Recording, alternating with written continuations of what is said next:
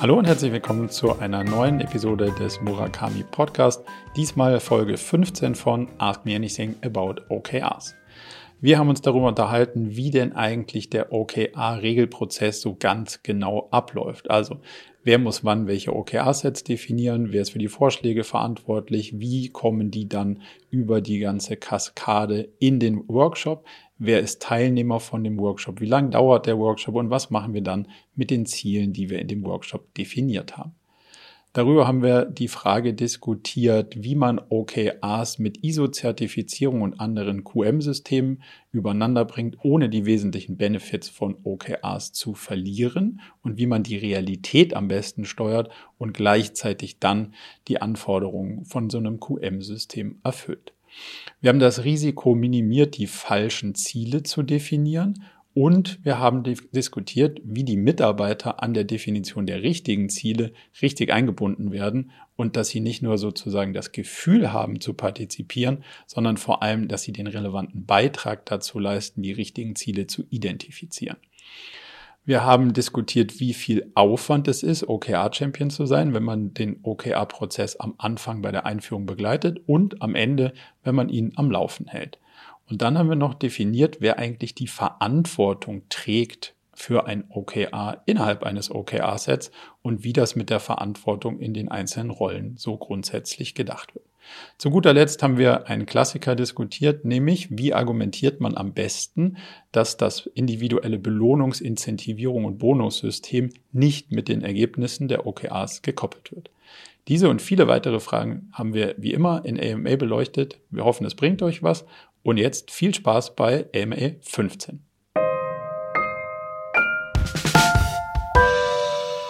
Von daher freue ich mich ganz herzlich, dass ihr die Zeit gefunden habt und würde sagen, wir starten einfach gleich direkt rein mit der ersten Frage und fangen an bei Laura. Ja, hallo äh, Marco. Ich hätte eine Frage und zwar äh, versuche ich gerade in unserer Organisation, sie dahin zu bekommen, die schon OKR anwenden, ähm, sich von äh, Jahresobjectives zu trennen und hin, dass wir quasi quartärlich wirklich äh, OKRs setzen und ähm, uns von dieser Jahrestrennung, äh, von diesen Jahreszielen mal verabschieden. Hast du da vielleicht Tipps oder also Best Practices, wie man diesen Schritt ähm, am ehesten ähm, hinbekommen kann, also sich von diesen Jahreszielen zu verabschieden? Hast du schon ein Gefühl rausgefunden, was der Grund ist, warum man daran gerne festhalten mag? Mhm. Wir haben jetzt für die letzten zwei Jahre, in denen wir jetzt OKRs schon machen, mir hat sich das leider so ein bisschen eingeschlichen, dass es diese Jahresziele gibt und die sind, ähm, da gibt es jetzt gerade aktuell sechs Stück.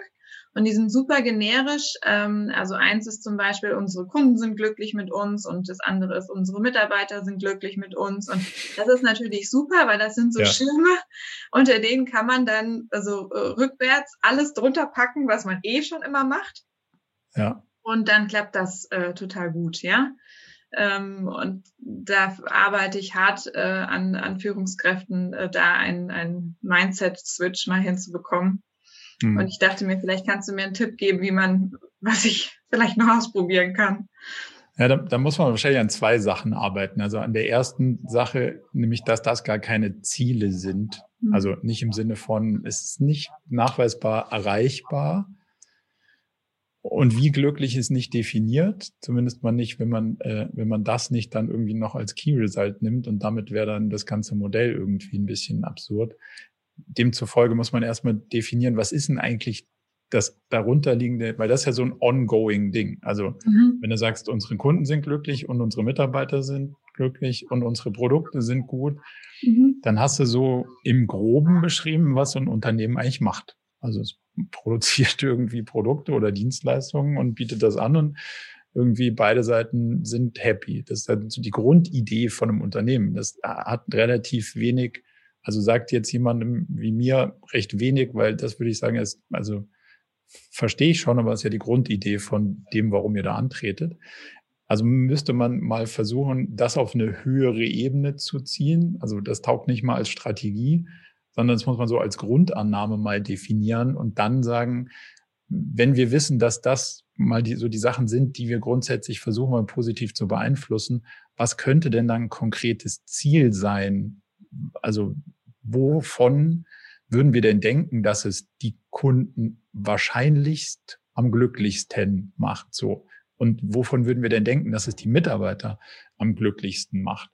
Und da ist ja immer die, also der erste Reflex ist, naja, also unser Ziel ist ja, dass die Mitarbeiterzufriedenheitsbefragung besser ausgeht als vorher. Aber das ist ja keine Hypothese, sondern die Hypothese wäre ja, die Mitarbeiter sind gerade unzufrieden mit den zu starren Arbeitszeiten oder mit den, weiß der Geier was, oder mit der Unklarheit ihrer Ziele möglicherweise, könnte ja ein Fall sein. Ähm, so, und dann würde man die Hypothese aufstellen, in dem Quartal glauben wir mal, dass wenn wir allen Mitarbeitern Klarheit über ihre Ziele geben und wir sie danach fragen, wie happy sie sind, sagen sie hoffentlich, dass sie happier sind als vorher. So, das ist ja die Grunddenkweise dessen, wie wir arbeiten. Also wir arbeiten hypothesengetrieben und wir sagen nicht stur, was wir uns gerne wünschen würden, dass die Zahl in der Mitarbeiterbewertung hochgeht, sondern wir müssen eine klare Hypothese aufstellen und sagen, wenn wir das Ziel erreicht haben, glauben wir, dass das da mit der, mit dieser Overall KPI, Mitarbeiterzufriedenheit, Kundenzufriedenheit, dass sich der Zeiger zumindest in die richtige Richtung bewegt. So, und, und wie du jetzt da aus diesem Jahresziel-Ding rauskommst, ist erstmal A, klar zu machen, was ist ein klares Ziel? Also auf was setzt man eigentlich? Und dann zu sagen, das könnte ein bisschen groß sein, wenn wir das auf Jahresebene versuchen zu beschreiben, weil dann rennen wir ja einem Jahr eine Hypothese hinterher und stellen vielleicht danach fest, das war gar nicht der Grund, warum die unzufrieden waren. So, und da wir das ja nicht wollen, rennen wir dieser Hypothese nur drei Monate hinterher und stellen danach fest, bewegt das den Zeiger oder nicht. So, und danach wissen wir, cool, das Problem ist erledigt, kümmern wir uns um das nächste oder grundsätzlich ist dieser Zeiger schon in die richtige Richtung gegangen. Da geht aber noch mehr. Also setzen wir daran an und bauen daran auf. Das wären ja sozusagen die nächsten sinnvollen Schritte. Und das spricht ja dafür, das quartalsweise zu tun, weil ich will ja in einer falschen Hypothese nicht zwölf Monate hinterherlaufen. Glaubst du, dass das die eine Überzeugungskraft hat, da rauszukommen? Ja, ich glaube, was, äh, was bei uns hilft, ist, das wirklich auf ähm, eigene Unternehmensbeispiele zu übersetzen, dass ich direkt immer mit einem Vorschlag kommen muss. Ähm, man könnte es konkret bei uns so und so formulieren für ein Quartal. Und ich glaube, gerade dein, dein, deine Verknüpfung mit dem, dass keine Ziele oder schwammige generalistische ähm, Ziele, die eher Prinzipien sind, ähm, da Mitarbeiter fehlen könnten ähm, und, und sie deswegen vielleicht nicht so happy sind, dann hat man quasi beides miteinander auch noch verknüpft. Ähm, Absolut. Ich, ich, werde mal an weiteren Beispielen arbeiten. nee, und das Lustige ist, da kann man ja dann sagen, ach Laura, ich glaube da nicht dran. Und dann sagst du, oh, ich glaube da schon dran. So, und dann kann man das mal diskutieren und dann kann man mal sagen, naja gut, Glauben ist nicht wissen, wir probieren es mal aus. Also eine bessere Idee haben wir gerade nicht. Wir gucken mal, ob die Mitarbeiter in drei Monaten sagen, hey, damit bin ich zumindest mal total happy. Ich habe hier einen klaren Rahmen und ich kann mich orientieren und ich kann meine Entscheidungen möglichst eigenständig treffen, weil ich habe ja Ziele, an denen ich mich orientieren kann, die mir auch was sagen. Weil wenn du mir sagst, mach die Kunden zufriedener, mach die Mitarbeiter zufriedener, sieh zu, dass die Produkte was taugen und am Ende haben wir besser noch mehr Geld, als wir vorher hatten, hm, da kann ich mich recht wenig dran mhm. orientieren, weil das wusste ich vorher auch schon. Ja, lustig, das haben wir auch noch. We maximize the impact of our budget. Ja, so. gut, danke. okay. Das, das, aber das ist halt so, ich verstehe nicht, das taugt als Strategie nichts, das taugt als Ziel nichts, für mich taugt das gar nichts. So. Und das ja. ist ja die Frage, das gibt ja keinem Klarheit, weil das weiß ich ja schon. Also wenn ich nicht irgendwie da zufällig hingeraten bin, kann man davon ausgehen, dass die Leute das wissen, dass das ein Maximierungsproblem ist. Kosten runter, Umsätze rauf, irgendwie Qualität hoch, Zufriedenheit hoch. Das ist ja alles recht. Dann, dann, hm. Ja. Danke. Cool. Danke. Danke dir. Theresa. Ja, ähm, erstmal vielen Dank für das Format. Ich finde das super Gerne. hilfreich, diese OKR-Sprechstunde. Und ich habe mich tatsächlich durch alle bisherigen Podcasts durchgehört und ähm, hätte eine Frage. Wir sind ein relativ kleines Team, 17 Mitarbeiter, Startup vor fünf Jahren gegründet. Und wir sind in einer stark regulierten Umgebung, Biopharma. Und äh, das bedeutet für uns unter anderem, dass wir ein ISO 9001 zertifiziertes Qualitätsmanagementsystem brauchen, was wir seit drei Jahren im Einsatz haben. Da mhm. gibt es relativ starre ähm, Formulierungen oder starr, es ist ein starres Framework, ähm, wie das Unternehmen zu managen ist, wie die Qualität des Unternehmens zu managen ist. Und da müssen eben unter anderem auch in einem bestimmten Zeitraum Ziele definiert werden und die müssen regelmäßig überprüft werden. Wir haben das bis jetzt so gelebt, dass wir das auf einem Einjahreshorizont definiert haben, stellen aber jedes Jahr immer wieder fest, dass das völliger Blödsinn ist. Das war damals so, dass unser Berater, der uns unterstützt hat bei der Implementierung, hat uns das so nahegelegt, weil man das eben so macht. Wir stellen fest, ähm, nee, ähm, wir wären gern viel agiler. Das heißt, wir nehmen unseren Jahresplan in der Regel quartalsweise vor, passen den leicht an, aber immer mit so einem schlechten Hintergedanken, so, ach, das sollten wir nicht tun, ist unser Jahresziel. Also eigentlich zeigt alles in die Richtung, dass wir OKRs einsetzen sollten und grundsätzlich sehe ich auch gar keinen Widerspruch mit der Norm. Allerdings ist es so, dass in der Norm auch eben äh, explizit vorgegeben ist, und das müssen wir erfüllen, dass wir quasi Performance-Metriken, KPIs definieren, um die Performance von diesem Qualitätsmanagementsystem und auch von der Zielsetzung und Erreichung messen. Und da würde mich interessieren, ob es äh, da, ob du da Erfahrungswerte hast, wie man jetzt tatsächlich messen würde, wie gut das OKR-System war. Weil für mich ist das jetzt intuitiv schon ein bisschen widersprüchlich. Es geht ja darum, ah, nicht widersprüchlich, aber schwierig. Es geht ja letztlich darum, zu lernen pro Quartal und seinen Plan dann ja. irgendwo besser zu machen. Das heißt, wenn dein Plan jetzt richtig gut war, heißt das ja überhaupt nicht, dass du was gelernt hast. Und bis jetzt haben wir immer gemessen, wie gut war mein Plan, wie gut habe ich es erreicht. Das ist aber jetzt wahrscheinlich die falsche Metrik. Das ist so. Ähm, also, meine Erfahrung unter vorgehaltener Hand und im vertrauten Kreis hier, es ist, ich habe noch kein Unternehmen gesehen, die irgend so einen Standard einhalten und ihn so benutzen. Also im Sinne von ihn benutzen und damit auch, also ihn sinnvoll anwenden. So möchte ich es formulieren. Ich habe nur Unternehmen gesehen, die irgendwas für die Regulatorik machen und dann irgendwas, wie sie ihren Laden steuern. Ich glaube, das macht auch Sinn so. Also ne, im Großen und Ganzen macht es keinen Sinn, aber solange die Regulatorik so ist, wie sie ist und nicht die Realität berücksichtigt, muss man manchen, manche Vögel muss man dann halt in den Baum binden, so würde ich das mal nennen. So, das vorweggeschickt heißt, ihr müsst A, euren Laden so steuern, wie man den Laden steuern muss, damit da realistisch was bei rumkommt. Also ihr wollt ja aus den Ressourcen, die ihr habt, schnellstmöglich das Beste rausholen. Davon würde ich mich von einem schrägen ISO-System genau Zero aufhalten lassen. Das macht keinen Sinn. Also ich entwickle ja nicht schlechter, als ich könnte, nur weil eine, sagen wir mal, etwas angestaubte Regulatorik das von mir erwartet. So. Ich sage nicht, dass wir nicht die bestmögliche Qualität haben wollen und das auch schlau absichern. Aber dafür gibt es im agilen Umfeld schlauere Methoden als die, die sozusagen regulatorisch in vielen Fällen vorgeschrieben sind. Das heißt, ihr müsstet sozusagen über OKRs euren Laden steuern. So, und dann muss man gucken, wie weit kriegt man die Regulatorik da abgebildet? Also kriegt man es hin zu sagen, okay, wir haben Quartalsziele, und die versuchen wir zu erreichen. Und dann haben wir sozusagen eine Prediction für zwölf Monate. Also wir haben immer einen Forecast. Wir haben immer einen Forecast für zwölf und 24 Monate. Vor allen Dingen, was das mit den Lagging KPIs macht. Also vor allem, was das mit Cash und Qualität und Tralala so macht. Ähm, aber wir passen den sehr stark der Realität an. So.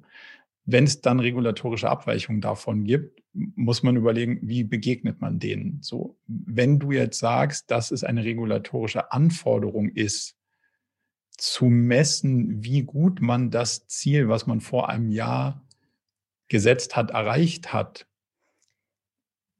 müsste man sich das überlegen, wie man das da abbildet. Weil, weil so. ja, sag mal. Es ist tatsächlich, äh, das war falsch formuliert, es ist eigentlich nicht das Messen, wie gut das Ziel erreicht wurde. Es ist letztlich immer nur eine Messung des Qualitätsmanagementsystems, also eine Messung des Erfolgs dieses Systems. Und das ja. Zielmanagement ist ähm, im Grunde halt eine Komponente von diesem Qualitätsmanagementsystem. Es ist aber nicht so explizit dargelegt, macht am Ende des Jahres ein Diff und guckt euch an und normiert oder sowas. Das ist es nicht. Also was du, was du risikominimierend tracken willst in der Realität und was total Sinn macht, ist, hätte ich diese Entscheidung mit den damals vorliegenden Informationen nochmal so getroffen? Und das ist ja was, was du dir auch im, im äh, Review-Prozess anschaust. Mhm. Weil das ist ja der, der Teil, wo Qualität stattfindet. Mhm. Also Qualität ist definiert als also Meeting the Specs. Also das heißt, du triffst das, was du treffen wolltest. Wenn du sagst, die Qualität ist super mies und du sagst es vorher und danach ist sie super mies, ist das Qualität. Also ja. nicht die Qualität ja. ist super mies, sondern die, die, Eigenschaft XY ist sau schlecht und danach ist sie sau schlecht, ist das Qualität, weil du hast genau geliefert, was du gesagt hast. Ja. So, das heißt, was wir realistisch ja gerne verstehen und tracken würden, ist, würdest du diese Entscheidung unter den damals herrschenden Informationen und Bedingungen nochmal so treffen? Also würdest du die Hypothesen nochmal so aufstellen? Und wenn nein, warum nicht? So, und diese Abweichung, also wenn du sagst, ja, mit dem, was ich heute weiß, würde ich es anders machen, das ist ja klar. Das ist ja, kein, das ist ja kein Problem, sondern mit dem, was ich damals wusste, würde ich es anders machen, das ist ein Problem. So, und diese Abweichung versuchst du zu analysieren. Und wenn die möglichst gering ist, also wenn du bei den meisten Sachen sagen kannst, ja, Key Result ist in die Hose gegangen, aber wenn ich drüber nachdenke, mit dem, was ich damals wusste, hätte ich es genauso nochmal versucht, ist das kein Problem. Ja. Das ist auch kein Qualitätsproblem, weil besser ging es nicht. Wenn du allerdings sagst, hätte man wissen können, mit dem, was wir damals wussten, hätte man anders machen müssen, das ist ein Qualitätsproblem. So, und diese Abweichung willst du tracken. Und das kommt aus dem Review-Prozess, wo du dich damit beschäftigst. Wie gut war meine Hypothese unter den damals herrschenden Bedingungen? So. Und wenn du sagst, ja, würde ich alles nochmal genau so aufstellen, dann hast du Qualität erreicht. Und die hast du ja in dem OKR-Prozess dokumentiert wenn du dein Review sauber dokumentierst und sagst, ah, schau, ich habe mir das angeguckt, dieses Quartal folgende Hypothesen aufgestellt, folgende Objectives und Key Results formuliert. Davon würde ich in der, in der Rückblick, im Rückschau sozusagen das Key Result 1, 2, 3 genau nochmal so machen. Und das vierte, da haben wir nicht schlau genug drüber nachgedacht, das war ein Fehler und zwar so. Und wenn du das sauber dokumentierst, hast du eigentlich alles dokumentiert, was du aus, aus Risk-Management-Perspektive brauchst, weil besser ging es ja nicht. Also mit dem, was ich damals wusste, würde ich es noch genauso machen. Wenn dann einer sagt, ja, es war aber nichts, dann musst du sagen, ja gut, aber besser ging es ja offensichtlich nicht. Und das kann dir ja kein Qualitätsmanagement ankreiden, weil das ist ja, also Qualitätsmanagement heißt ja in dem Zielkontext, ich habe einen schlauen Prozess, wie ich zu meinen Zielen komme. Und wenn der gut gereviewt ist, was er ist, wenn du deine, deine, deine Retro- und Review-Prozesse sauber machst, hast du das auch perfekt dokumentiert. Und damit hast du eigentlich gar kein Problem, die Realität zu steuern und gleichzeitig zu dokumentieren, dass du einen sauguten Job aufgrund deines Zielsystems gemacht hast. Klingt sehr einleuchtend, auch äh, wenn man gerade sich äh, quasi immer retrospektiv fragt, hätte ich die Entscheidung genauso getroffen, hat man ja implizit ein Maß für das, was man gelernt hat, beziehungsweise was man über die Quartale lernt. Ähm, je kleiner der Diff wird, desto mehr hast du gelernt im Endeffekt. Hm, ja, das ist nicht zwingend so, weil du musst dich immer fragen, hätte ich es mit den damals vorherrschenden Bedingungen so ja, ja. gemacht? Also du hast zwar Klar, was gelernt, also du würdest es, in, also dein nächstes Ziel würdest du anders machen, aber gut ist es, wenn du sagst, das Ziel, was ich damals hatte, würde ich nochmal genauso machen mit dem, was ich damals wusste. Ja, aber trotzdem, wenn man das als KPI definiert, wäre doch der klare Zielwert null. Also, dass du nach jedem Quartal sagst, ja, ich würde die Entscheidung wieder genauso treffen. Genau, das sagt aber ja. nichts darüber aus, ob du was gelernt hast oder nicht. Ja, okay, stimmt. Ja. Ja. Ja, nee, ist richtig. ähm, aber, slightly different, aber ja. es äh, sagt was anderes. Ähm, ganz kurze äh, Rückfrage noch, weil du eingangs erwähnt hattest, dass deine Erfahrung ist, dass in den meisten Fällen es eher so ist, dass ähm, äh, solche Qualitätsmanagementsysteme oder solche Normen eher so parallel gelebt werden. Ist deine Erfahrung, dass äh, Unternehmen dann tendenziell eher OKRs parallel zu ihrem bestehenden QM-System einführen? Also ja, weil, weil mit diesen Dingern, ich habe noch niemanden damit arbeiten sehen. Punkt. Ich habe schon viele verstaubte Dokumentationen gesehen. Damit gearbeitet hat noch keiner, den ich gesehen habe. So ist das eine statistisch relevante Aussage? Nein, ist anekdotisch, aber ein paar habe ich schon gesehen und das, also ich würde mir zutrauen, das kann man wahrscheinlich ein bisschen extrapolieren. Weil offensichtlich fühlst du dich auch nicht so wohl damit, den Laden also, danach zu steuern. Du kannst mich als Datenpunkt gerne in deine Statistik hinzufügen. okay, sehr gut. Aber eine spannende, äh, eine spannende Fragestellung auf jeden Fall. Ja, danke für die Antwort. Hat auf jeden Fall weitergeholfen. Gerne. Judith. Ich glaube, genau, dann bin ich die Nächste. Ähm, und zwar ganz konkret bin ich gerade am Überlegen, wie in unserer Firma, wir sind so ungefähr 100, 115 Leute, glaube ich, mittlerweile, wenn wir jetzt OKR einführen wollen und ich mir jetzt wirklich vorstelle, wir hätten jetzt das nächste Quartal und würden anfangen mit unserem ersten OKR-Zyklus, dann hätten wir in meiner Welt jetzt gerade im ersten Dienstag im Monat immer die Runde, die die Unternehmens-OKRs für das Quartal festlegen würde. Und dann würde das heruntergehen in die Abteilung. Und ich bin mir gerade so ein bisschen unsicher, wie genau ganz konkret dieser Prozess gestaltet werden kann im Sinne von, wann, also wie lange dauert es so ungefähr, was kann ich mir da so ungefähr vorstellen, bis wir dieses mhm. Unternehmensset fertig haben? Was ist so deine Erfahrung? Ist das ein Tag, sind es fünf Tage? Und wenn es dann weitergeht, dass ich dann sage, okay, jetzt sind die Abteilungen quasi dran, ihre, unter, ihre Abteilungs-OKR-Sets festzulegen, dann werden die ja auch nochmal Abstimmung brauchen. Ist das eher so eine Woche, die da realistisch ist oder eher vier? Zwei Tage.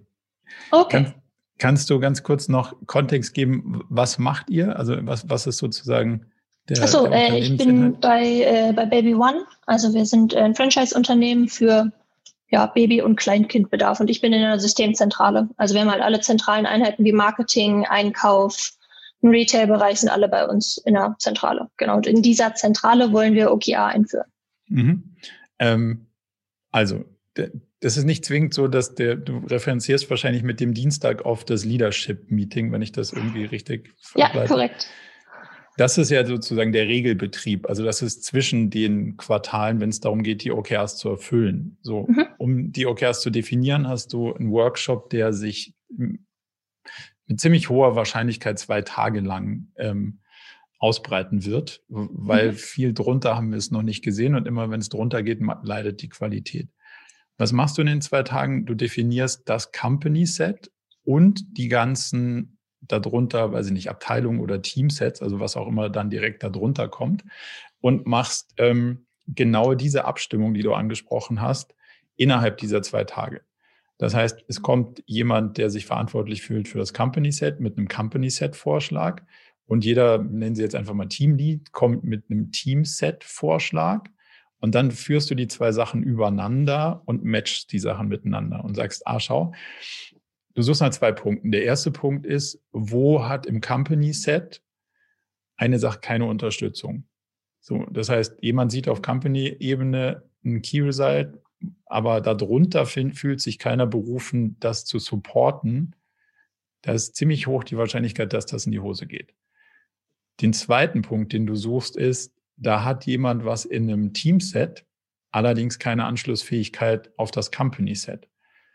Das könnte dazu führen, dass man sagt, spannende Idee, kommt von unten nach oben, hatten wir gar nicht so auf dem Schirm, müssen wir mit aufnehmen. Also weiten wir das Company-Set aus und schmeißen da vielleicht ein anderes Thema raus. Mhm. Ähm, und das differenziert dann sozusagen, was kannst du alles machen? Das heißt, du versuchst dann, diesen Impuls zu nehmen und zu sagen, nee, kommt im Company Set nicht vor, kommt dieses Quartal nicht dran, kommt im Company Set nicht vor, ist aber spannend, haben wir vergessen, nehmen wir auf, dafür schmeißen wir oben was anderes raus.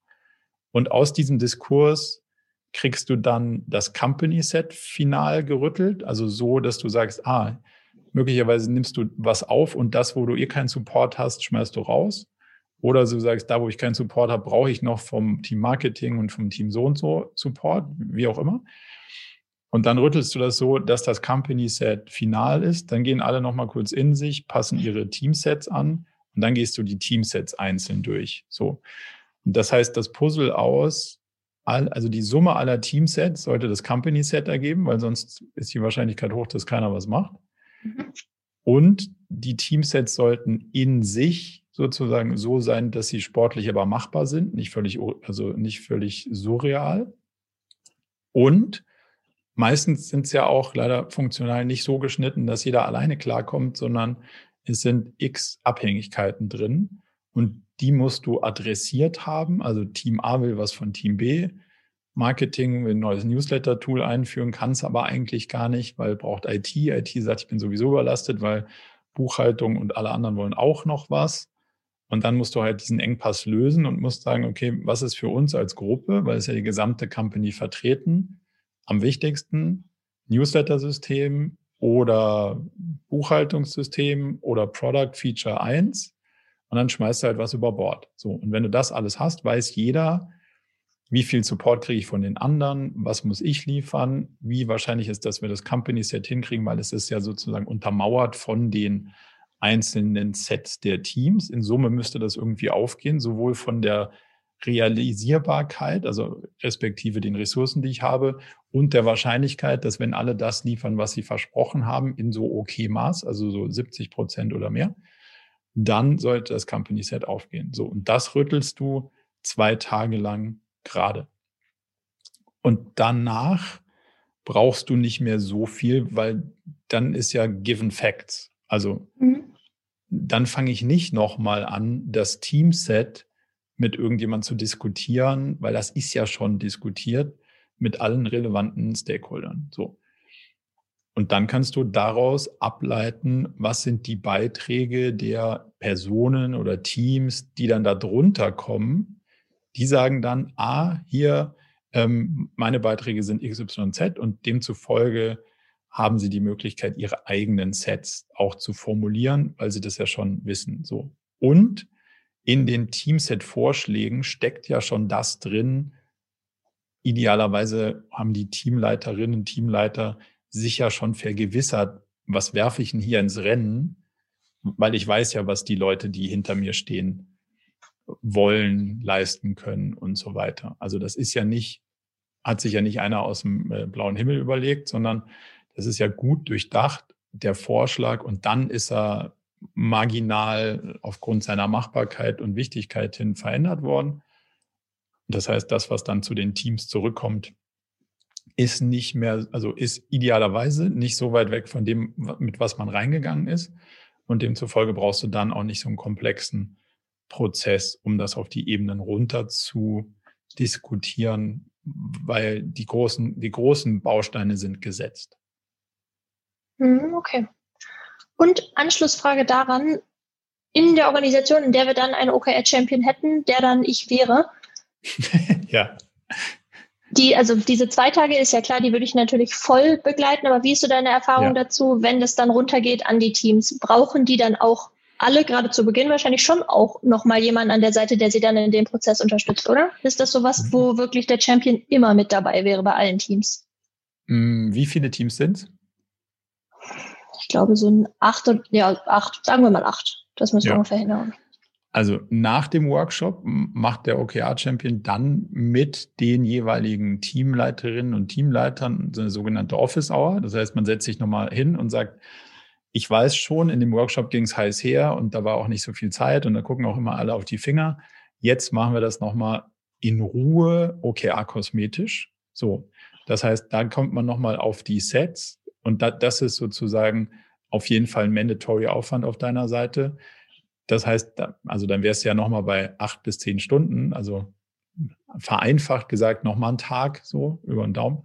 Ähm, das ist so die Mindestanforderung. Und dann kannst du natürlich deine Hilfe anbieten, den, sagen wir mal, acht Teams hinzugehen und zu sagen, schau, wenn ihr jetzt beim Runterbrechen von euren OKR-Sets Fragen habt, dann bin ich natürlich für euch da und, und biete euch Hilfestellung.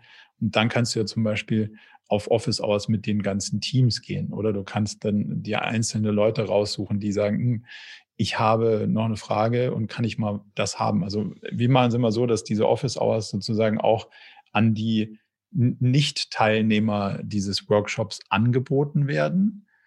Ähm, Erfahrungsgemäß ist die Nachfrage gar nicht so hoch, wie man befürchtet.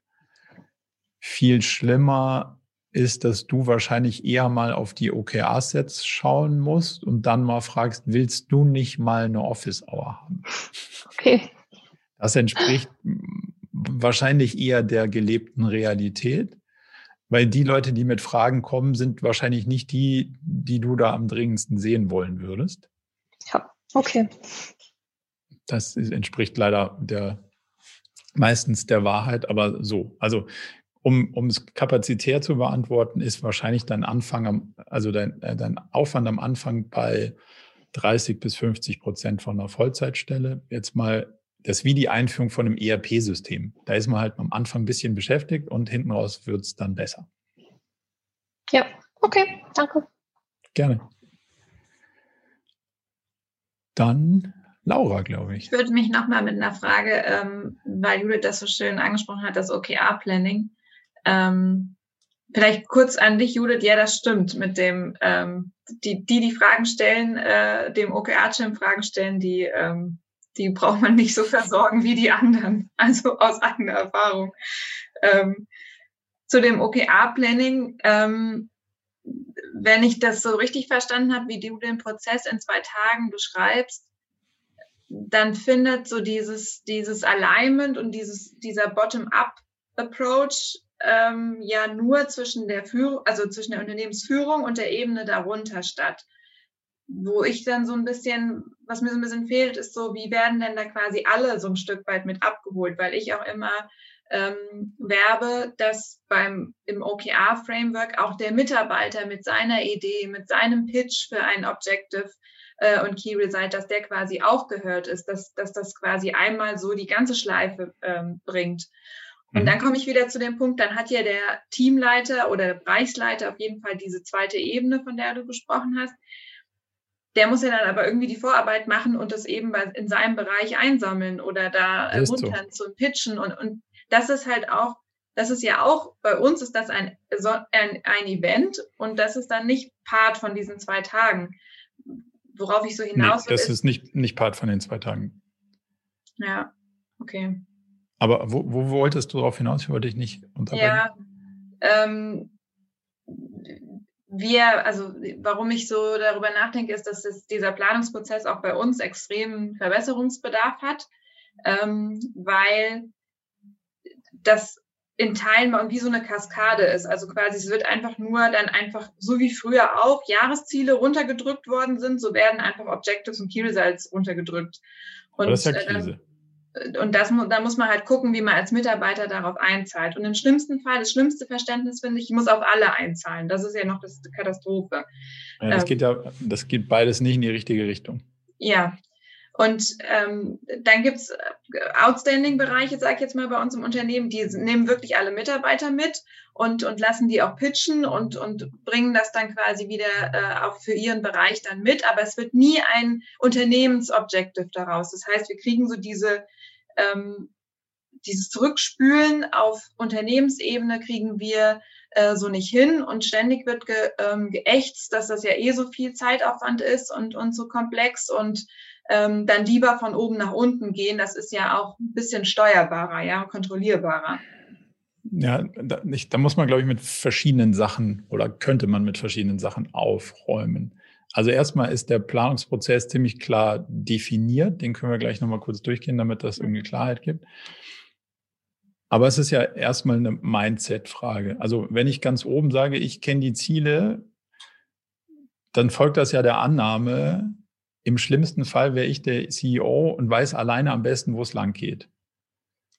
Das glaube ich schon auch immer, aber ich versuche mich auch schlau zu hinterfragen, ob es vielleicht nicht noch Aspekte gibt, die ich übersehen haben könnte. Mhm. So. Erster Punkt, also ist es Risk Mitigation mäßig viel besser, wenn mehrere Leute unabhängig voneinander darüber nachdenken und zum selben Ergebnis kommen, als wenn eine Einzelperson sagt, das sind die Ziele und alle anderen gucken dann nur noch, was können sie darauf einzahlen und hinterfragen das nicht. So, warum haben wir unseren Prozess so gebaut, dass das nicht so ist? Weil wir nie gesehen haben, dass jemand die Ziele eines CEOs in Frage gestellt hat. So, der einzige, der es gemacht hat, war ich und danach haben die Leute entweder, also die, ich konnte die ganze Firma um 90 Grad drehen Warum? Weil ich extern war und irgendwie ganz gute Argumente hatte. Aber das darf eigentlich nicht sein. So. Das heißt, die, so eine Organisation ist nicht sonderlich resilient aufgestellt gegen Schockwirkung von außen. Und es gibt keine Validierungsprozesse, sobald einer sagt, ich glaube es A und die anderen sagen, okay, dann mache ich 0,5 A und, die, und, und den Rest von A macht jemand anders. Dann, dann haben wir ja A nie sauber hinterfragt. So. Und wenn du sagst, ich glaube, es ist A, glaubst du nicht auch? dann ist halt die deutsche Kultur nun mal so geprägt, dass jemand sagt, na ja, gut, also A ist der der CEO. Puh, ja, der will das schon auch immer, dass man denkt, dass auch A ist. Deswegen sage ich nicht, dass ich B glaube. Oder, also wenn ich ja selber drüber nachdenken muss, mir viel zu anstrengend. Ich denke, wenn der A sagt, dann wird schon passen. Also da stecken so ganz viele unterschiedliche kulturelle Sachen drin. Deswegen sage ich, liebe Laura, schau, schreib doch du mal auf den Zettel, was du glaubst, was es ist. Und ich schreibe mal auf den Zettel, was ich glaube, was es ist. Aber du kennst meinen Zettel nicht. Sondern drehen wir den auf drei um und dann sehen wir, ich sag A und du sagst B. Und dann können wir sagen, komisch, wo kommt denn das her? Und da es bei OKRs nicht darum geht, wer recht hat, sondern was richtig ist, werden wir dann herausfinden, ob mein B oder dein B und mein A oder dein A, hab vergessen, wer was auf dem Zettel hatte, besser geeignet ist, unser nächstes Ziel zu sein. So, das spricht schon mal dagegen, es easy von oben nach unten zu machen. Weil damit würde ich die komplette Risk Mitigation rausnehmen, also Zero. Dann habe ich einfach nur einmal drüber nachgedacht, wahrscheinlich relativ wenig Gegenwehr bekommen. Und was ich ja suche, ist Thoughtful Disagreement. Also Leute, die mir sagen, dass das, was ich gedacht habe, schon gut und richtig ist, bringt mir wenig, weil das habe ich ja selber schon gedacht. Also ich habe ja nichts auf den Zettel geschrieben, wo ich denke, ach so ein Käse. Von daher denke ich mir, das wird schon richtig sein. Und alle, die mir sagen, ja, wir glauben auch, das wird schon richtig sein, machen den Prozess nicht besser. Also steigert mein Ego vielleicht und macht auch sozusagen die gefühlte Sicherheit höher, aber nicht die faktische.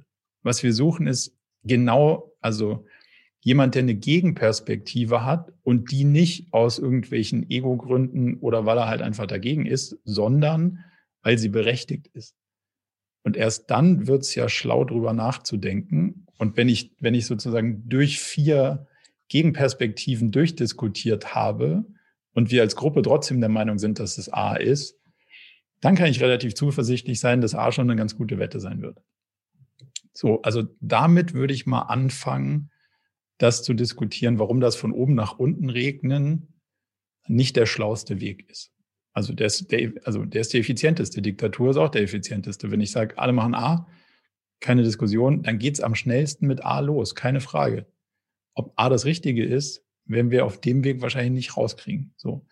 Da wir in Komplexität steuern, das heißt Ursache und Wirkung sind nicht belegt, ist es wahrscheinlich besser, wenn wir versuchen, das Risiko zu minimieren. Dann fange ich eigentlich beim einzelnen Mitarbeiter an, oder? Und fange dann das ist so. Ganze Schlag, äh, den, wenn wir mal aus einer Zeitachse bleiben, dann fange ich beim Mitarbeiter an, über die ja. Teamleads, dann über ja. zu dem Bereich, damit der ja. Bereich oder die Division parallel äh, pitcht für, für OKRs wie die Unternehmensführung und das wird dann gematcht. Ja, ich, also ja, voll. Du fängst ganz unten an und das heißt, ganz unten hat jemand ähm, eine Idee, ganz unten klingt doof, aber du weißt im pyramidalen Aufbau, was gemeint ist. Es hat jemand eine Idee für das beste Ziel. Also eigentlich frage ich die Leute, ja, was glaubst du, was du mit deinen Ressourcen am sinnvollsten anstellen willst? So, und dann, und dann guckt sich die nächst höhere Ebene das an. Der Abteilungsleiter, dem Leadlink, wie auch immer man das dann nennt. Also jemand, der Informationen verdichtet und daraus den nächstbesten Vorschlag macht. Und damit gehe ich dann ins Rennen. So. Und oben spielen wir das Spiel. Jeder bringt die Karten verdeckt mit, denkt unabhängig drüber nach und dann bei drei legen wir sie alle auf den Tisch. So, das heißt, dass du genau das machst, nämlich die, die, den Input an jeder Stelle abholen und jeden fragst, was würdest du denn du mit den Ressourcen machen? Das Wort pitchen finde ich in dem Zusammenhang ungünstig. Mhm Also es suggeriert was, was das irgendwie nicht ist. Also A, ich, ich persönlich hasse Pitchen. Wenn irgendeiner uns zum Pitch einlädt, dann wird es schon relativ unwahrscheinlich, dass wir da mitmachen. Aber das ist, ein, das ist mein persönliches Problem. Ich glaube aber, dass das im, ähm, dass das in dem Kontext irgendwie komisch konnotiert ist. Weil mhm. Pitchen heißt ja sowas wie so eine Art, ja, da darf mir jemand was andienen und ich entscheide dann, ob ich das gut finde oder nicht. Das ist aber doch das falsche Mindset. Also es geht ja nicht darum, hey, lieber Mitarbeiter, du darfst auch mal was überlegen, was du mit deiner Zeit anfangen willst. Und wenn du nicht ganz Quatsch erfunden hast, dann lass ich sogar mal das machen, was du willst. Das ist ja also. Würdest du es dann, ist es dann ein Vorschlag oder? Naja, also und pitchen heißt, naja, wir müssen mal gucken, ob wir, ob wir da uns darauf verständigen. So. Mhm. Aber das ist ja die völlig falsche Grundannahme, weil die Grundannahme ist ja, wie ich eben gesagt habe, hier, lieber Mitarbeiter, lieber Mitarbeiterin, liebe Teamleiterin, folgender Vorschlag. Du sagst mal, was du mit den ganzen 100 Leuten, die jetzt in deiner Abteilung da sind, mhm. am sinnvollsten in den nächsten drei Monaten machen willst. Du kennst unsere Strategien, du kennst die Vision. Jetzt mach doch mal einen Vorschlag. Und das Letzte, was ich will, wenn ich dein Vorgesetzter wäre, ist den Vorschlag anpassen. Also mein Ziel ist, dass das, was ich denke, was du erfunden haben solltest, also das, was ich erfunden hätte, wenn ich aus deiner Perspektive drüber nachgedacht hätte, mhm. und das, was du erfunden hast, weil es auf deinem Zettel steht, das sollte deckungsgleich sein. Montessorisches Prinzip, Selbstwahrnehmung und Fremdwahrnehmung langsam übereinander kriegen. Warum? Weil A will ich mir nicht deine Gedanken machen, dafür habe ich ja dich eingestellt. Und B ist es nicht sonderlich heilsam, wenn du dir Gedanken machst und da kommt irgendwas raus, was ich dir danach umoperieren muss. Das heißt, die Entscheidung, die du triffst, kannst du entweder nicht sauber treffen, weil du die richtigen Rahmenbedingungen nicht hast, Strategie, tralala, oder weil du irgendwie komische Ableitungen triffst. Mhm. Beide Sachen würde ich versuchen, möglichst schnell zu eliminieren, weil sonst habe ich nur Ärger damit. Also wenn du von selber drauf kommst, dass B das Richtige ist und ich dir sozusagen das Visier neu einstelle und sage, nee, es ist A, habe ich Arbeit damit, dir klarzumachen, dass es A ist und du hast auf A keinen Bock. Ist für beide Seiten ein schlechter Deal. Ich habe Arbeit und du keinen Bock. Das ist sau ungünstig. Also muss mein Bestreben ja sein, ich versuche dir alles zu geben, Rahmenbedingungen und mhm. Denkprozess, so dass du auf das kommst, was du denkst, was am sinnvollsten ist. Und das ist gleichzeitig das, was ich denke, was am sinnvollsten ist. Und dann ist es am wahrscheinlichsten, dass wir A, das Richtige machen, B, habe ich keine Arbeit damit, weil die Organisation selbstständig auf die schlausten nächsten Ziele kommt, kann ich endlich ins Schwimmbad gehen. Und C, die Motivation ist auch dahin, wo sie hingehört, weil du mit deinen Leuten das machen kannst, was du dachtest, was das Schlauste ist. Ich glaube, Pitchen kommt bei uns daher, dass ähm, Mitarbeiter Themen äh, als OKR-Pitch bezeichnet haben, weil sie auch noch andere Kollegen davon ähm, begeistern wollen, sie dazu in den Themen zu unterstützen. Und dann ist das so quasi. Äh, Aber ich muss ja, das, das Gute, das Gute ist, ich muss niemanden begeistern. Also, mhm. das ist ja eine rein rationale Geschichte. Ich, ich kann ja, ja also wir kommen ja aus einem, wir, wir kommen ja aus einer, das Objective ist ja eine Nutzenperspektive. Das heißt, ich habe einen relevanten Nutzen. So. Und jemand anders hat auch einen relevanten Nutzen. Und dagegen halten wir den Aufwand. So, mein Thema ist nur S, dein Thema ist L. Wenn die Nutzen gleich groß sind oder meiner vielleicht sogar höher, ist es, also ist es indiskutabel, dass mein Thema vor deinem drankommt. Mhm. Da brauche ich begrenzt Leute für begeistern, also im Sinne von überreden, sondern die Begeisterung kommt aus der Sinnhaftigkeit. Hey, das macht total Sinn, dass wir das machen, weil es kostet sau wenig und bringt sau viel. Ey, lass machen. Da, da kommt ja die Begeisterung her, weil die Wirkung groß ist. Und Menschen haben große Begeisterung für große Wirkung und weniger Begeisterung für keine Wirkung. Also es ist wahrscheinlich viel heilsamer, die Wirkung klar zu machen und nicht für die Details zu begeistern. Mhm. Ich hätte noch eine äh, abschließende Frage, wenn das nach dem Planning ja. an über die Teamsets wieder, sag ich mal, pyramidal nach unten wandert. Ja. ähm, dann machen die Teams nochmal was Eigenes draus, aber das äh, quasi ist dann nicht naja, mehr. Naja, die Teams haben ja schon was draus gemacht, schau. Okay. Also du kommst ja mit deinem, wir haben ja vorhin gesagt, wenn, wenn wir die Pyramide hochfahren, mhm. haben die Teams ja schon, also die Mitarbeiter haben ihr OKR-Set gebaut, die Teams haben ihr OKR-Set gebaut. Und damit gehen wir in den Workshop und dann mhm. gibt es leichte Veränderungen. Das heißt, in dem Teamset ergibt sich aus, wir machen A, statt A machen wir jetzt B. Der Rest war ja schon da und braucht ja nicht, mal, nicht neu erfunden werden, weil damit gehen wir ja schon ins Rennen mit der Hoffnung, dass das am Ende auch wieder rauskommt. Also es ist ja nicht so ein, wir sammeln mal eure Ideen ein, dann überlegen wir uns was ganz anderes und dann schreibt ihr alles mhm. wieder ab von uns, sondern die Grundidee ist ja, das, was hochgeht, wird oben diskutiert, marginal verändert, weil es sinnvollere Sachen gibt oder Abhängigkeiten oder zu wenig Ressourcen sind. Und daraus purzelt dann das Set, was du schon reingesteckt hast, mit leichten Anpassungen. Das heißt, der, der Weg nach unten ist ja gar nicht mehr so steinig, weil da ist ja schon ein Großteil A der Arbeit gemacht und B, die Inhalte gab es ja schon. Mhm. Okay. Clara? Ja. Danke. Sehr gut. Danke dir. Maika. Ja, ähm, ich habe zwei Fragen. Die, die, die eine ergibt die nächste. Also, okay.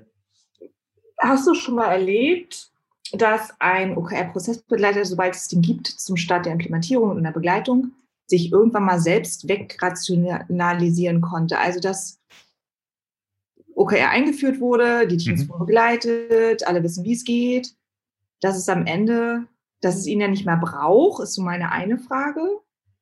Und die andere ist, gibt es auch Startups, Unternehmen, die schon mit dem Mindset und Haltung schon total cool sind, die von Anfang an gar keinen Prozessbegleiter hatten, sondern selbstständig ähm, es geschafft haben, dort objektiv zu bleiben während des Prozesses? Hm.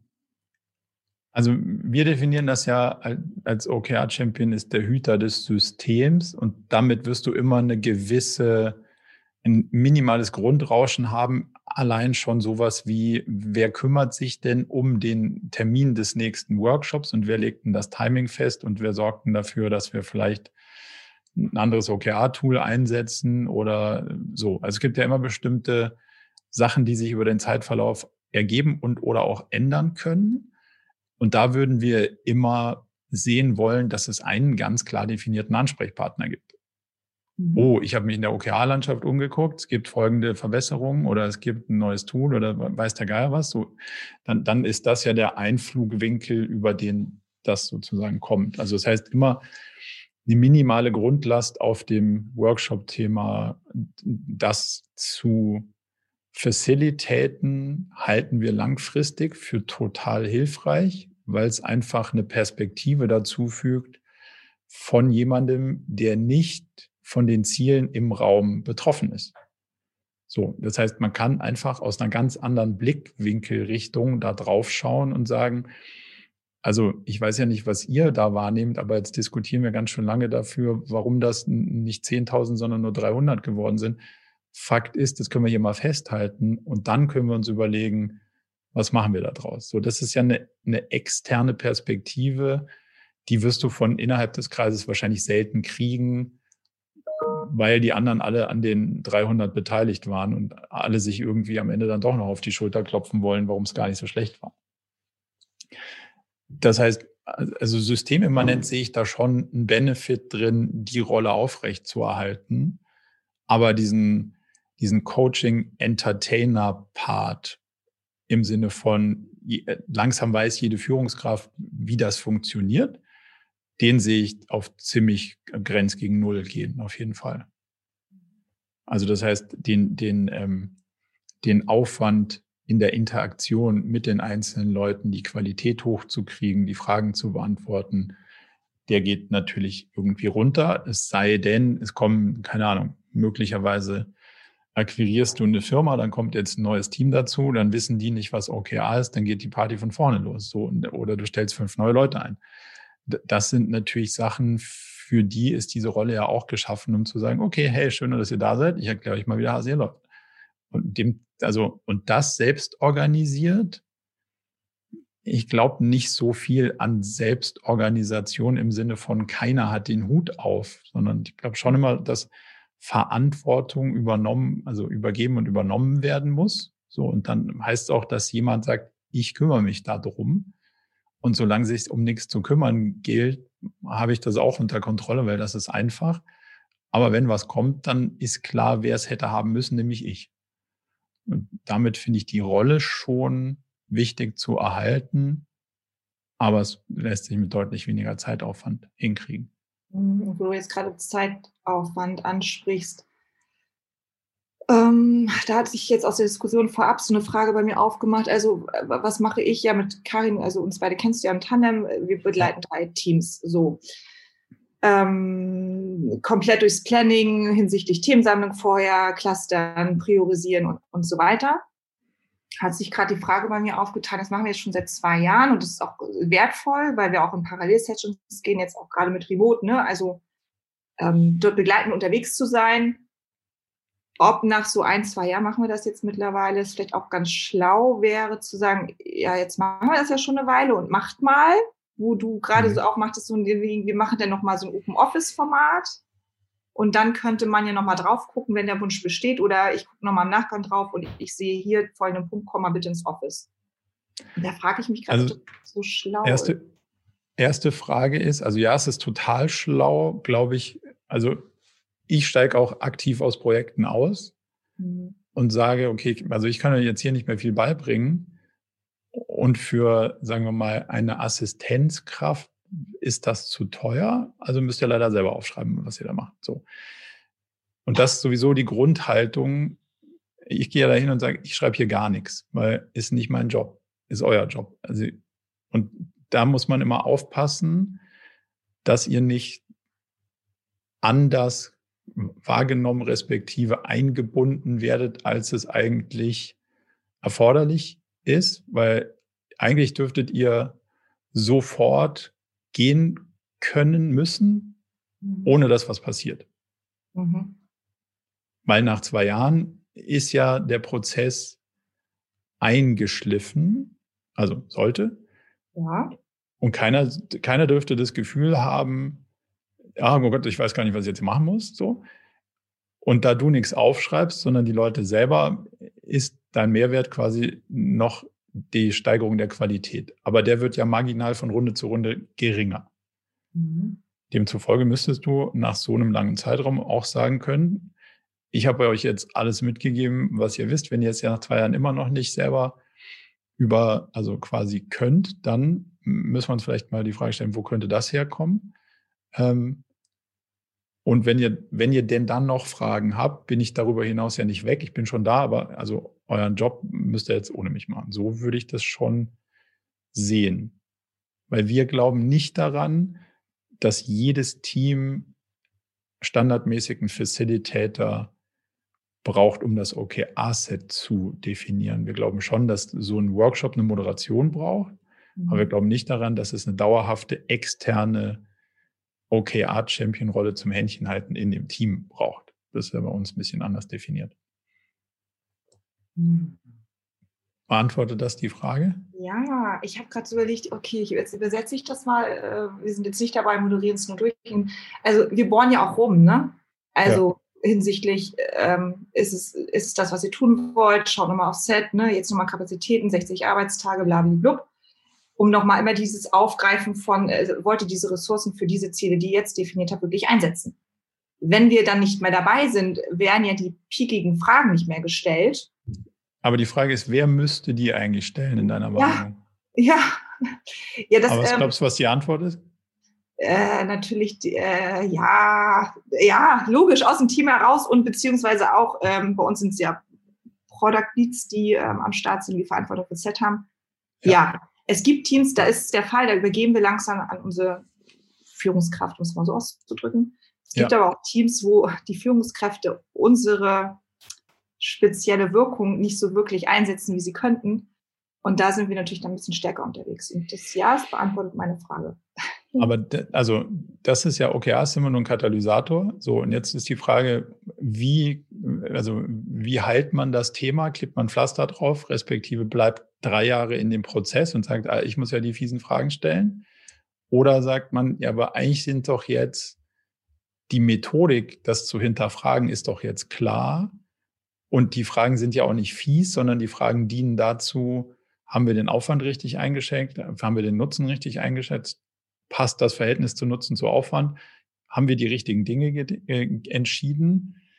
Ist das die Rolle des Facilitators? Nee, es ist im eigensten Interesse der jeweils höchsten verfügbaren Führungskraft, das so schlau wie möglich zu machen. So. Und wenn du sagst, da gäbe es jetzt jemanden, der das nicht mag, dann müsste man halt mal mit diesen Personen diskutieren, warum füllt ihr denn die Rolle der Führungskraft nicht so aus, wie sie in OKRs quasi definiert ist, weil inhaltlich ist das ja euer Ding. So. Und du, du musst ja dafür sorgen, weil du versprichst ja nach oben was ambitioniertes und damit das passt, musst du ja auch dafür sorgen, dass du von unten bestmöglich supported wirst. Demzufolge ist es ja in deinem ureigenen Interesse, nicht in dem Sandwich irgendwie unterzugehen, sondern schlau zu hinterfragen, habe ich jetzt mit einer ausreichenden Anspannung und nicht einer Überforderung es geschafft, die Leute hinter die Themen zu kriegen? Sind das die Themen, die die wollen? Sind das die Themen, die ich sehe?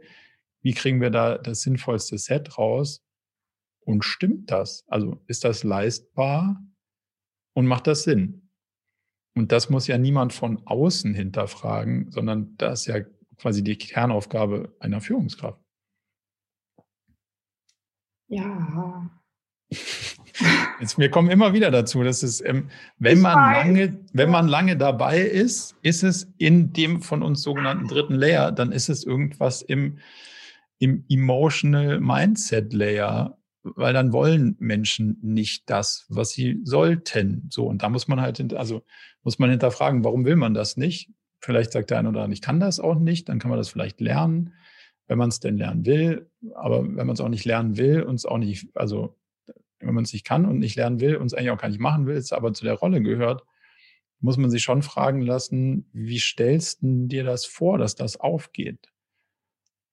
Und diese ganze agile Führung und das ganze Tralala hat schon eine Menge mit Konsequenz zu tun. Also Konzentration und Konsequenz. Das sind die zwei Hebel, die dir das ganze Ding irgendwie gibt. Also konsequent die Ziele zu verfolgen, die du gesagt hast, dass du sie verfolgst, aber auch konsequent im Umgang mit den Erkenntnissen sein, die dir das System liefert.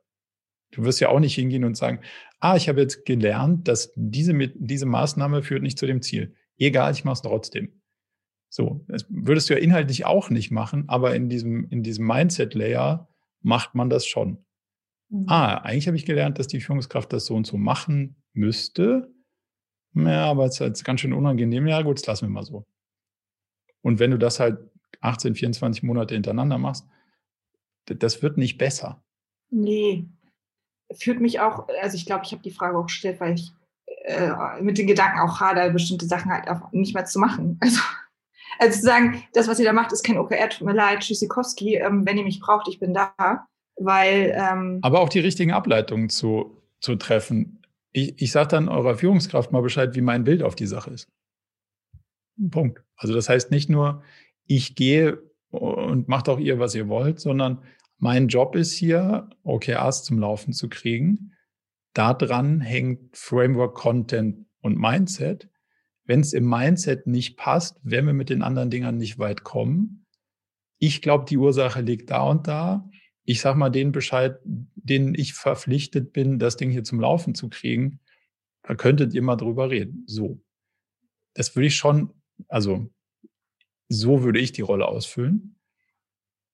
Kannst du überlegen, ob du das auch magst ja, ich habe es jetzt gerade ein bisschen spitz ausgedrückt, aber so um und bei führt mich das irgendwo zu diesem Punkt halt, ne? So ja.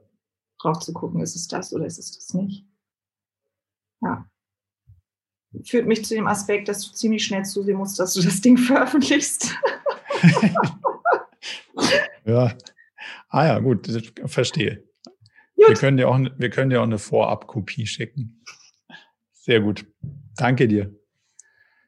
Judith, Genau, dann habe ich noch eine Frage, ähm, weil ja. du eben oder wir eben das Thema Hut aufhaben auch nochmal angerissen haben. Das war ja jetzt eher aus dieser OKR Champion Perspektive. Wenn man jetzt aber auf die OKR-Sets guckt, also wir haben ja dann ein Company-Set und dann eben die entweder Abteilungssets oder Team-Sets. Wärst du mhm. dann auch Fan davon zu sagen, dass auch jedes Set wirklich eine Person hat, die den Hut für das ganze Set aufhat? Weil gerade, also weil ich halt irgendwie Absolut. eher denke, wenn es aber ein Teamset ist, dann ist das ganze Team dafür verantwortlich und nicht der eine, der dann überspitzt gesagt der Blöde ist, der jetzt den Hut auf hat. Ich habe in einem OKR-Workshop mal gesagt, in einem Kreis kann ich nicht in den Arsch treten. Ich habe noch nie gesehen, dass ein Team eine Verantwortung für irgendwas hat. Also Verantwortung ist schon, und wenn es ein Teamlead gibt, wir gehen mal davon aus, das wäre die Struktur. Was soll denn da sonst die Aufgabe sein, außer die Verantwortung zu tragen? Sicher nicht mhm. die ganze Arbeit zu machen, weil dafür ist es zu viel Arbeit.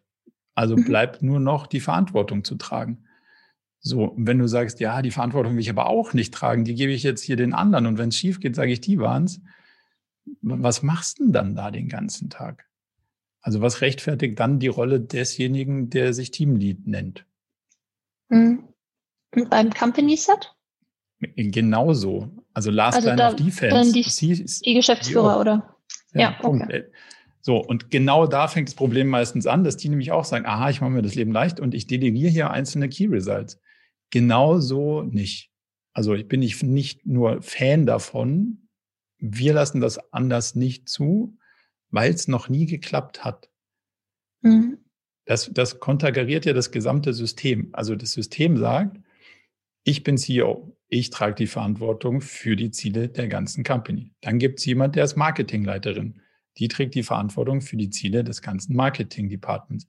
Dann gibt es jemand darunter, der ist Teamleiter Online-Marketing. Diese Person trägt die Verantwortung für die ganzen Ziele des Online-Marketing. Dann gibt es darunter jemand, der ist Person Facebook. Der trägt die Verantwortung für den Kanal Facebook. So. Jetzt brauche ich nicht rummachen bei der Frage, wer hätte den Ball denn haben müssen. Also das, was runterfällt, ist nicht das Problem. Das Problem ist, dass das entsteht, wenn unklar ist, wer ihn hätte fangen müssen.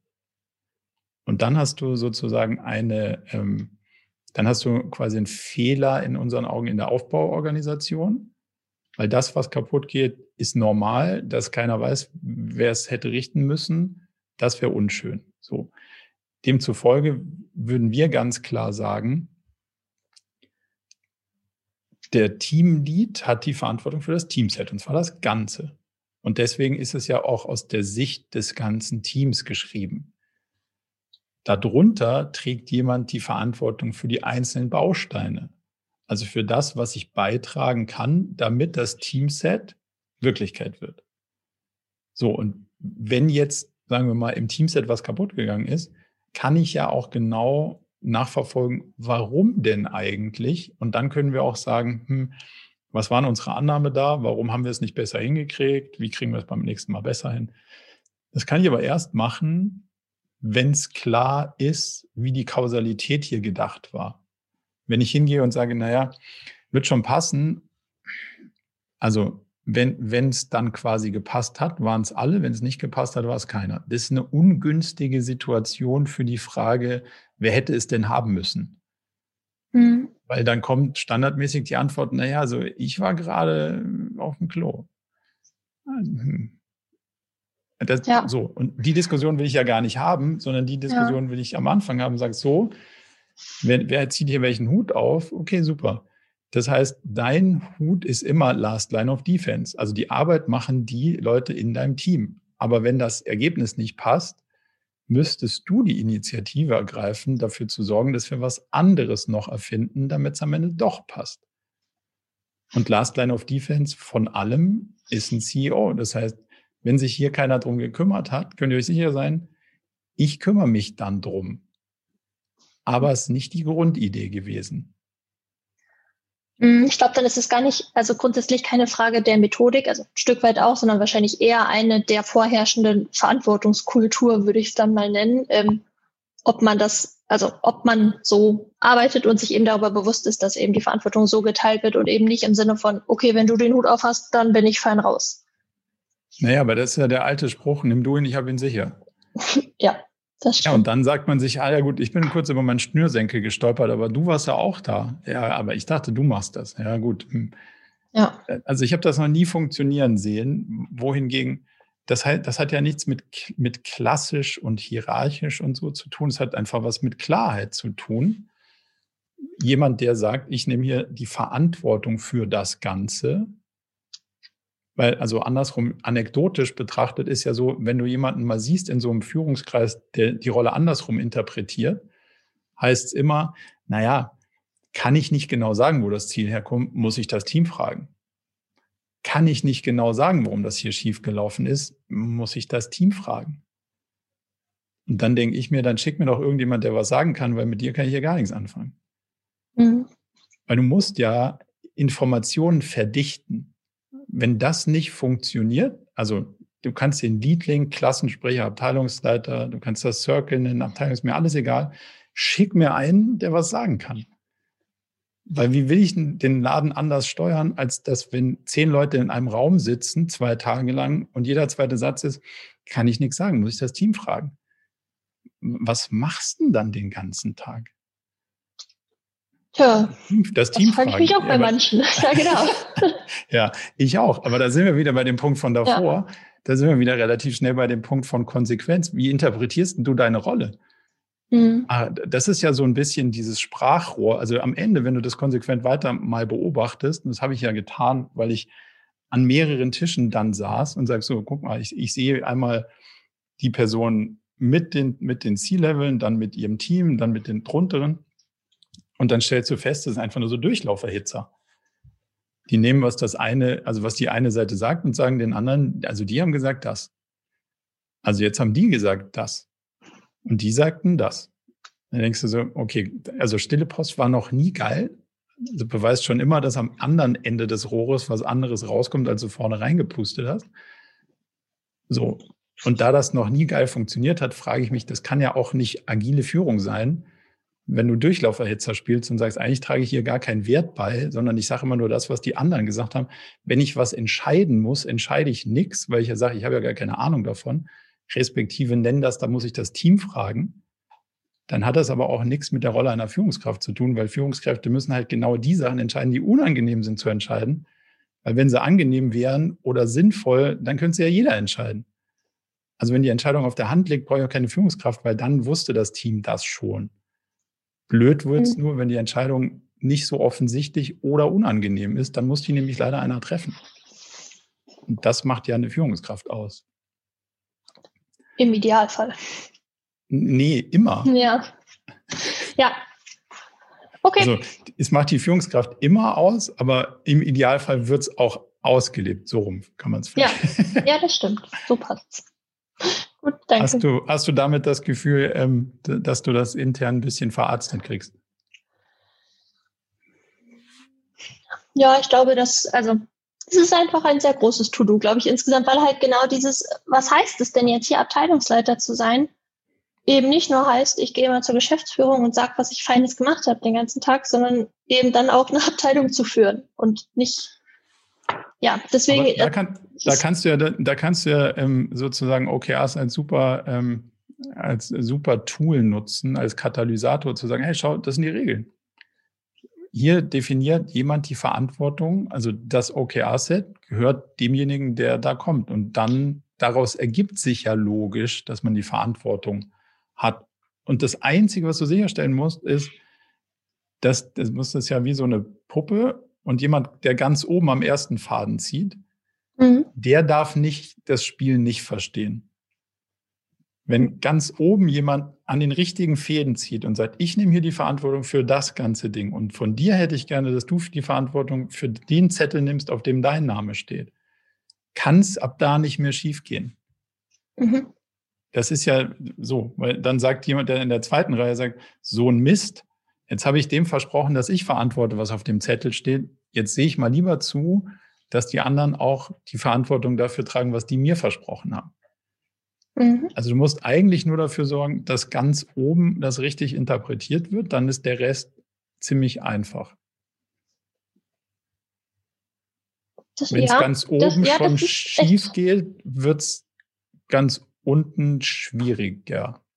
Ich glaube, dass also genau das Thema Klarheit da auch eines ist, äh, wo einfach auch noch nicht zu 100 Prozent klar ist, was erwarten wir hier von welcher Rolle, auch von, also was ist meine Erwartung, wenn ich an der obersten Stelle am Faden ziehe, was dann passiert. Und ich glaube, genau. wenn das eben dann aber transparent wird von ganz oben, das ist, glaube ich, die wichtigste Voraussetzung, wo gerade noch nicht 100 Prozent Klarheit und Transparenz da ist, weil es da einfach auch einen großen Wechselgrad gab. So, also da haben sich halt auch ziemlich viele Rollen geändert im letzten Jahr. Ähm, ich glaube, das ist gerade noch bei uns zumindest die Herausforderung, aber und, und da fängt es auch an mit moderner Führung. Also damit ich das an, einfordern kann, dass wenn ich an dem Faden ziehe, das passiert, was da versprochen wurde, muss ich auch selber versprechen, dass ich hier die Gesamtverantwortung trage und Last Line of Defense bin, nämlich wenn euch was runterfällt, keine Sorge. Ich bin da, ich hole das dann schon.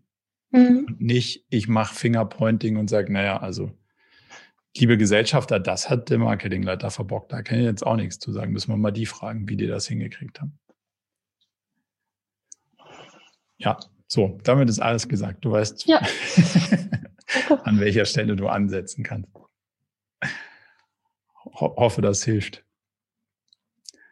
Haben wir noch Fragen? oder ist die, ist die Frage, Fragenrunde damit sozusagen für heute erschöpft? Für ein paar hätten wir noch Luft. Ich hätte mal eine ganz pragmatische Frage, wenn wir zu der ja. letzten Session, die du äh, äh, angeboten hast, nochmal was nachlesen oder nachhören wollen. Ähm, wann kann man das dann ungefähr machen? Ähm, wir werden jetzt ein bisschen zeitnah hinkommen, dass wir die veröffentlichen. Also ähm, wir werden jetzt die cool. in den nächsten Wochen rausbringen und die sind ja auch transkribiert. Da könnt ihr dann ja. auch drunter nachlesen. Also geh mal davon aus, in den nächsten ein bis zwei Wochen sind wir so Super. relativ zeitnah an der Folge hier dran. Weil das ist nämlich super nützlich, vor allem wenn man dann so aufgeregt ist, seine eigene Frage irgendwie verständlich rüberzubringen, dass man dann irgendwie die Antwort nochmal irgendwie nachgucken kann. Ja, Danke. Kann, kann, ich, kann ich nachvollziehen. Und man kann ja dann auch immer das ein oder andere vielleicht an die Kollegen weiterleiten. Das ist ja vielleicht auch nochmal ein guter. Ja, das ist, das ist vor allen Dingen super nützlich. Sehr gut. Gibt es noch inhaltliche Fragen oder machen wir damit Schluss für heute? Ich, ha, ich habe vielleicht noch eine. Ich bin, ich bin nicht sicher, ob ihr das vielleicht schon hattet, weil ich ein bisschen später dazugekommen bin. Ähm, und zwar werde ich immer mit der Frage konfrontiert äh, bei, bei Kunden zum Thema Zielerreichung. Also man soll das ja mhm. nicht ähm, incentivieren, die OKRs, aber viel, früher wurde ja vielfach oder in vertrieblichen Organisationen, die sehr vertrieblich aufgestellt sind, wird ja gern das Thema Thema Zielerreichung mit Incentive und monetär verbunden, was ich nicht schön ja. finde, grundsätzlich von meiner Haltung. Aber da ich ja oft der Externe bin, ähm, äh, komme ich dann immer mit diesen äh, Kulturen in Diskussion. Und ich habe dann noch, also vielleicht hast du ja noch irgendeine tolle Argumentation dafür, äh, weil ja, ich finde es nicht leicht. Ja, super. Ähm, das hat nichts mit, man mag das oder man mag das nichts zu tun, äh, äh, nicht zu tun, sondern das ist eine Frage der Logik. Also, wozu dient OKRs? OKRs dienen zur steuernden Unsicherheit. Demzufolge, wenn man Komplexität anerkennt, muss man auch anerkennen, dass man selber keine Ahnung von Ursache und Wirkung hat. Weil wenn man das hätte, wäre es nicht komplex. Das heißt, man kann sich dagegen nicht wehren, dass man Ursache und Wirkung von der Zukunft nicht genau vorhersehen kann. Demzufolge kann ich auch nicht, wenn ich Ursache und Wirkung nicht genau belegen kann, die Wirkung belohnen, wenn ich die Ursache nicht kenne. Also es gebietet ja die Logik, dass es nicht vom, also die Leistung eines Mitarbeiters kann in Komplexität nicht von dem Ergebnis her beurteilt werden. Weil zwischen dem Ergebnis und der Leistung steht noch Glück und Pech.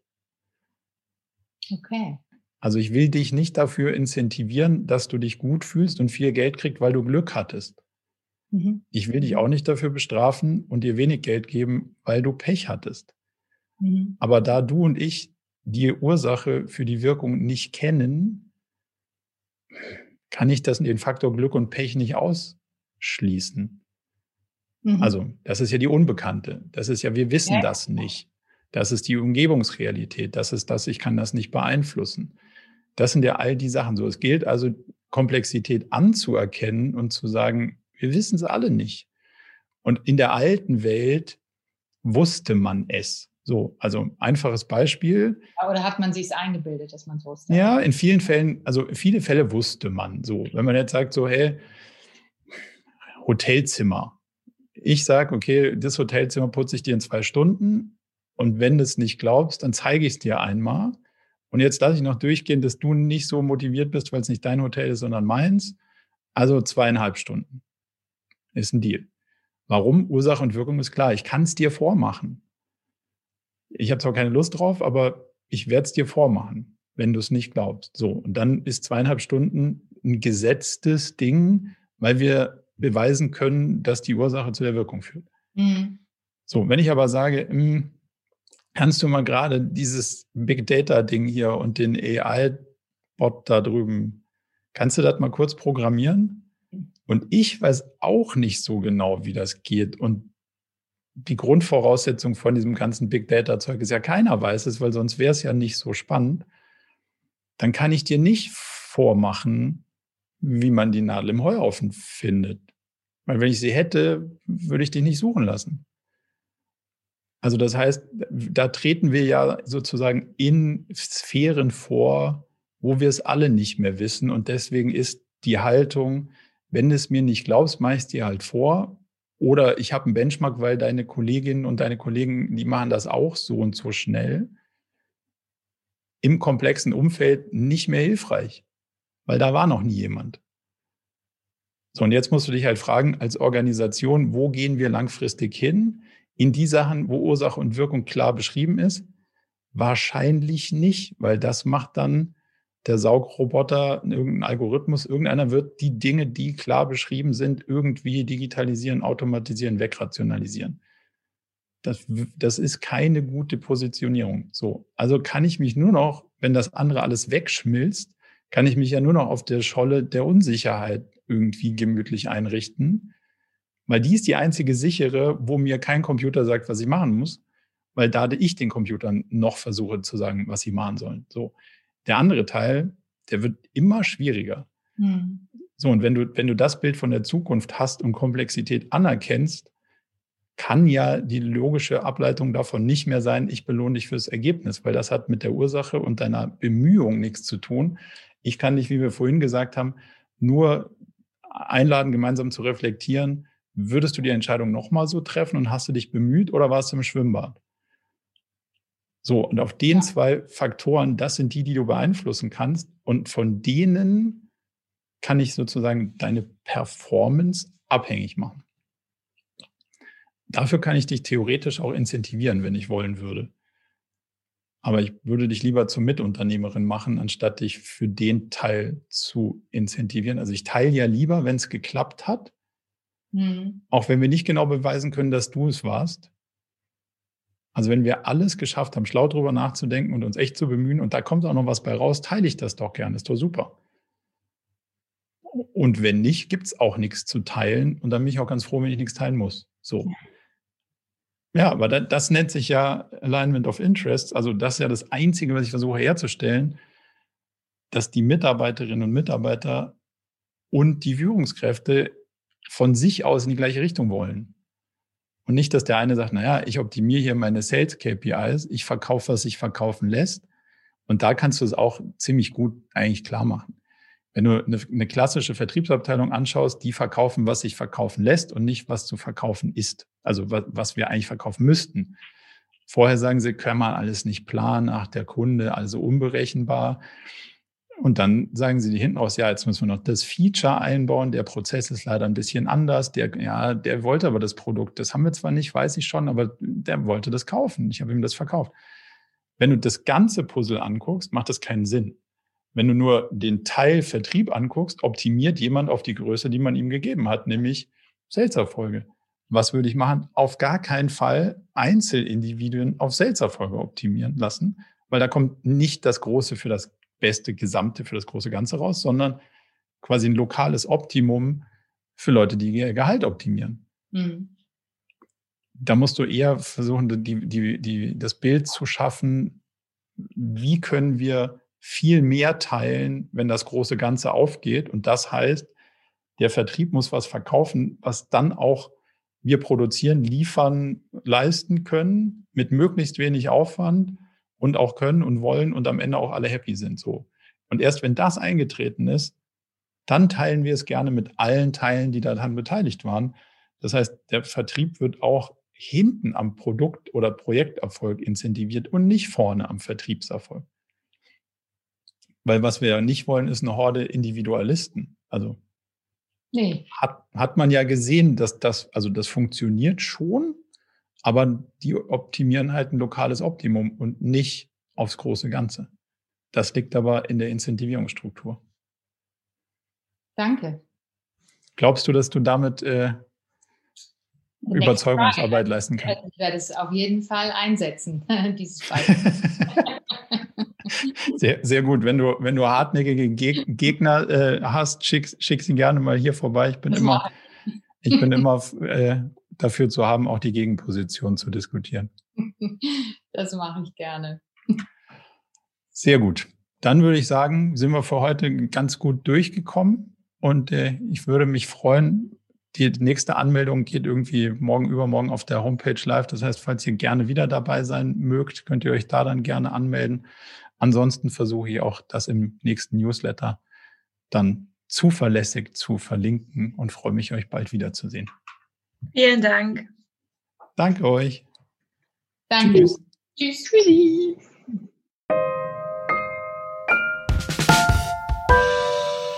Zum Abschluss noch ein kleiner Hinweis in eigener Sache.